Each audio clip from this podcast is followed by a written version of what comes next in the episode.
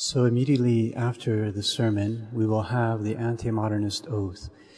The anti-modernist oath was instituted in 1907 by St. Pius X in order to ensure that Catholic teachers maintained Catholic orthodoxy and were not merely appearing to adhere to the Catholic faith. The anti-modernist oath was abolished by Pope Paul VI after the council, but we in tradition, we still continue it in order to um, continue that tradition, but, but also to give our teachers and our priests an opportunity to affirm their adherence to the full Catholic faith before they begin their academic year. In the name of the Father, and of the Son, and of the Holy Ghost, amen. Dear teachers, dear students, our patron of the society, St. Pius X is one of those historical figures who is so rich that it's really hard to know where to start when speaking about him. He's a figure that's really larger than life.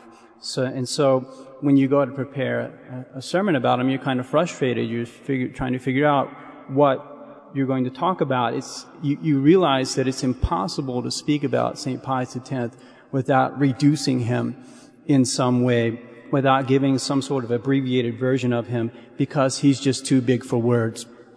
So that's the compromise I resign myself to today.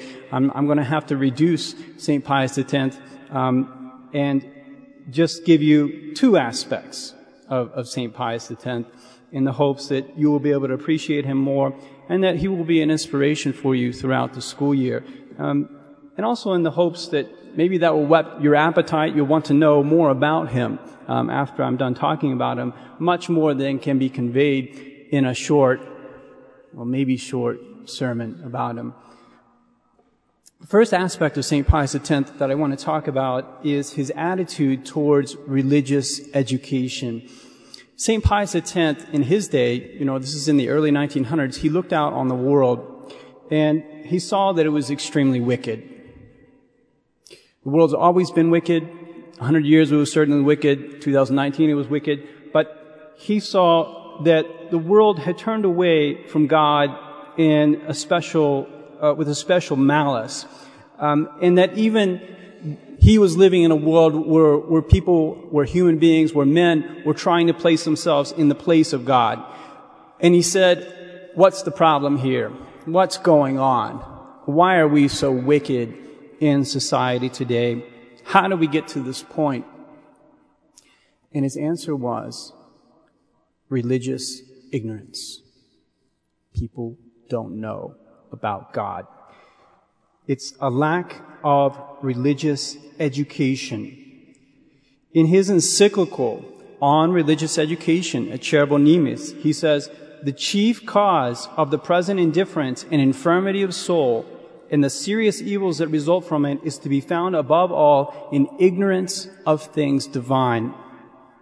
So St. Pius X, he believed that people were evil, people in our world are evil, and they hate religion simply because they were in a state of ignorance.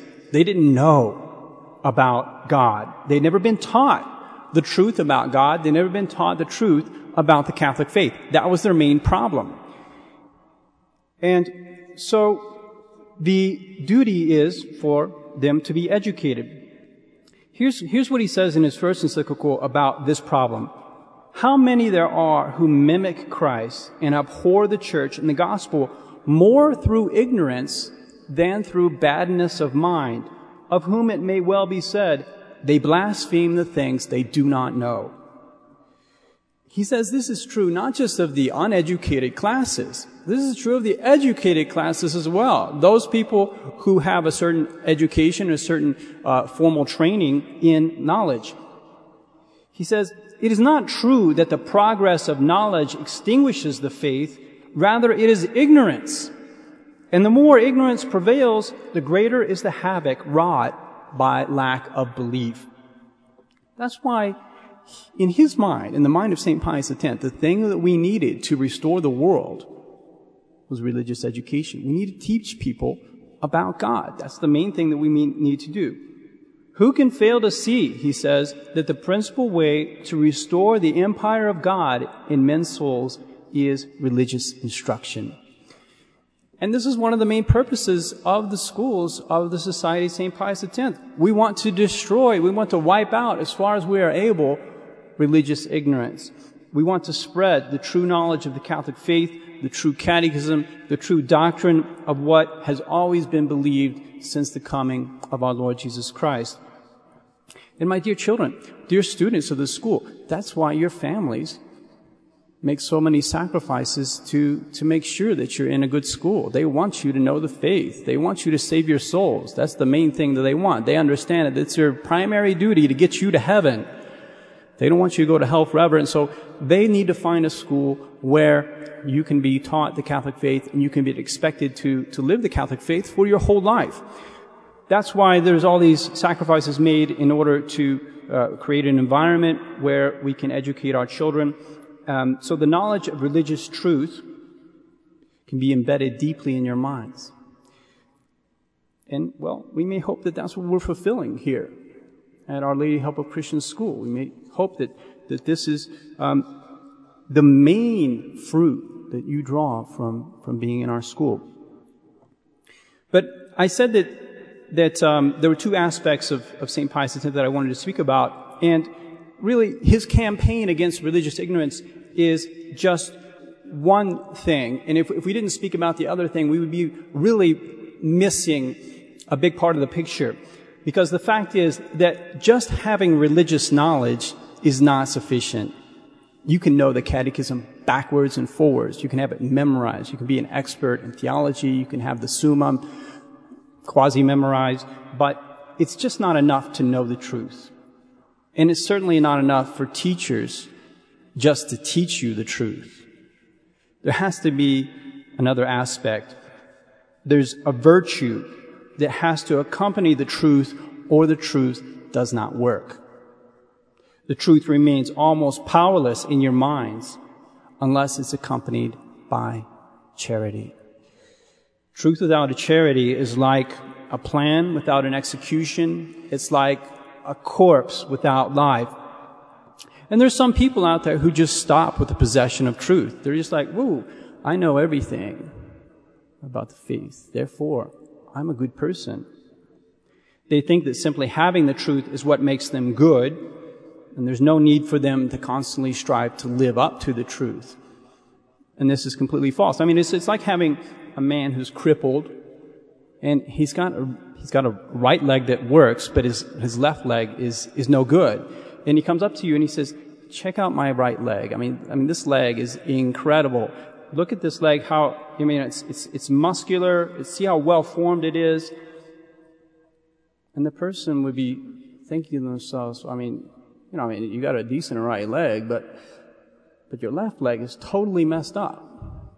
So, so I mean, you gotta, you gotta notice that. It's, it's kind of perverse to be bragging about your right leg when your left leg is so messed up. So, St. Pius X was the complete opposite of such a distorted person. And this is part of my frustration in giving the, the sermon is that he was one of the most integral or complete men in the whole history of the world. There was not a shadow of hypocrisy or division in St. Pius X. That's one of the things we have to strive for as Catholics, that we're whole persons. We're not divided persons where we sort of sealed off compartments in our being that, that sometimes one acts, sometimes the other. St. Pius X was, there was not a shadow of that in him. He was not two men or three men or four men. He was one man in whom thinking and desiring and acting were one and the same completely seamless harmony in the being, in the soul of St. Pius X. That is why his life was not just full of the truth, a clarity of knowledge, but it was also full of perfect charity. That's why he emphasized that charity is absolutely necessary in order to make teaching fruitful. Here's what he says to us teachers about the importance of teaching in a spirit of charity. In order that the desired fruit may be derived from the zeal for teaching and that Christ may be formed in all, be it remembered that no means is more efficacious than charity. For the Lord is not in the earthquake, It is vain to hope to attract souls to God by a bitter zeal. On the contrary, harm is done more often than good by taunting men harshly with their faults and reproving their vices with bitterness. And of course, he points as the supreme model of this, this, the supreme example of teaching the truth with a very great charity, our Lord Jesus Christ. Jesus has certainly left us an example of this. Come to me, we find him saying. Come to me, all you that labor and are burdened, and I will refresh you. And by those that labor and are burdened, he meant only those who are slaves of sin and error. What gentleness was that shown by the divine master? What tenderness? What compassion towards all kinds of misery? But obviously, as, as I mentioned, St. Pius X, he did not just point out our Lord as a fantastic example, the supreme example of charity. He practiced it in his own life to a supreme degree. He lived, lived charity to a heroic degree in his own life. Here's what one of his biographers, Father Geronimo del Gal, says about his charity. And this is, he's talking about the time when, when um, Father Sarto was just a young priest. He says, John, Giuseppe, John Don Giuseppe could not say no because he lived and had ever on his lips the words, we are not born to eat, but to work and suffer. He gave away all he had and more than he had. His charity knew no limits, his generosity no bounds. He did not care about his own needs, but he deprived himself of everything. He took the bread out of his own mouth and was forced at times to beg a little flour or cheese to stem his hunger. Throughout the whole of his life, St. Pius X did very little of something. He did a lot of charity, but he did very little of sleeping. He didn't sleep many hours each night because his, his heart was burning with a zeal for God and for souls. Even as a young priest, and I'm not recommending this to, to my young priest, he would stay up late into the night studying, writing sermons, preparing catechism lessons, or simply praying for hours for, for important intentions of his parish. All his energy, his whole being was directed to the care of souls. He had such a great priestly heart, a love for everyone with whom he came into contact. So these are the two great characteristics of our patron that I want to point out today. St. Pius X, his zeal for religious instruction and his heart burning with charity. And this is, these are really the two things that I want to emphasize this year to our teachers and to our students. The teachers, you teachers, you must believe in the importance of educating the children in the truth, in the importance of the work that you're doing. Just as St. Pius X had such a deep conviction of that. And it's not just true in religion class, it's true in every class. God made the minds of each of our children for the purpose of knowing the truth. That's what your mind is for. It's made for the truth. It's not made for error. And when we fill the minds of children with truth, we enable their minds to accomplish the purpose for which they were made. But, as I say, that truth has to be communicated with virtue. Truth has to be made attractive. And it's not done by textbooks. Textbooks don't, can't make the truth attractive. The truth is made attractive by teachers when teachers are virtuous, when teachers are gracious, when they're patient, when they're firm, encouraging, when they're enthusiastic and self-sacrificing, then the students find themselves drawn to the truth. And if the students find that the teachers have both truth and charity, then both legs are in full operation. They will take to the truth like a fish to water. But if they find the truth without charity, then the truth will seem something that's cold and alien to them. But this does not mean, dear students, that the whole burden of learning is on the teachers. There's a part that you play in your own education, a very important part that you play. You also have to have a zeal for your own instruction. You have to have a heart burning with charity. So many sacrifices, as I say, have been made in order to provide you this environment, the special environment when you can grow in the Catholic faith. Think about all the students in Colorado. How many students in Colorado? Thousands upon thousands of students in Colorado. How many of them are being taught the Catholic faith. And of those who are being taught the Catholic faith, how many of them are being taught the Catholic faith in the right way? It's just very, very few of the students in Colorado are getting what St. Pius X wanted for them. So, you know, no matter how the great the environment is that we create for you, I mean, if we have the most fantastic school in the world, but you don't want to learn, then it's, it's hopeless. It's, it's absolutely useless. You can lead a horse to water, but the horses don't always take the water like fishes do. And so you got, you got to be able to drink. And what I want to say to you is this. You are Catholics. You possess the Catholic faith. And if you're a Catholic, you have to want to be the best Catholics possible. That's what, what I mean, this zeal.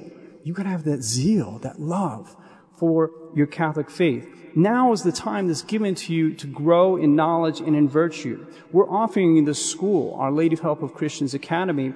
We're offering you this tool that you can use to direct yourself in the best way possible in life. But it's really, it's up to you to use your school, to use that tool that we're providing you. You have to love your faith. You have to love to learn about your faith. You have to love your school. You have to want the very best for your school. You have to be proud of your school. You have to love your fellow students. You've got to want to help your, your students accomplish the, the reason they're here as well. Help each other. Make this school a great uh, school by assisting them to learn by your good example and by your hard work. You have to make things easy for your teachers by your good behavior. And if you don't have this spirit, again, you're like that limping man. You're like a fish out of water. You're like the horse who refuses to drink when he's dehydrated. Don't let this opportunity of the school year pass you by. It's not going to come back. This is the only chance. If we as teachers, we do our duty, if you as students, if you do your duty, then our reward is very great indeed. We attain the true achievement and success in this life, and then we get an eternally happy reunion in the next life. And that's what we ask for through the intercession of St. Pius X. O God, you who filled Pope St. Pius X with heavenly wisdom and apostolic strength, so as to protect the Catholic faith and restore all things in Christ, mercifully grant that we, by following his examples and his ways, may attain to eternal life. In the name of the Father, and of the Son, and of the Holy Ghost. Amen.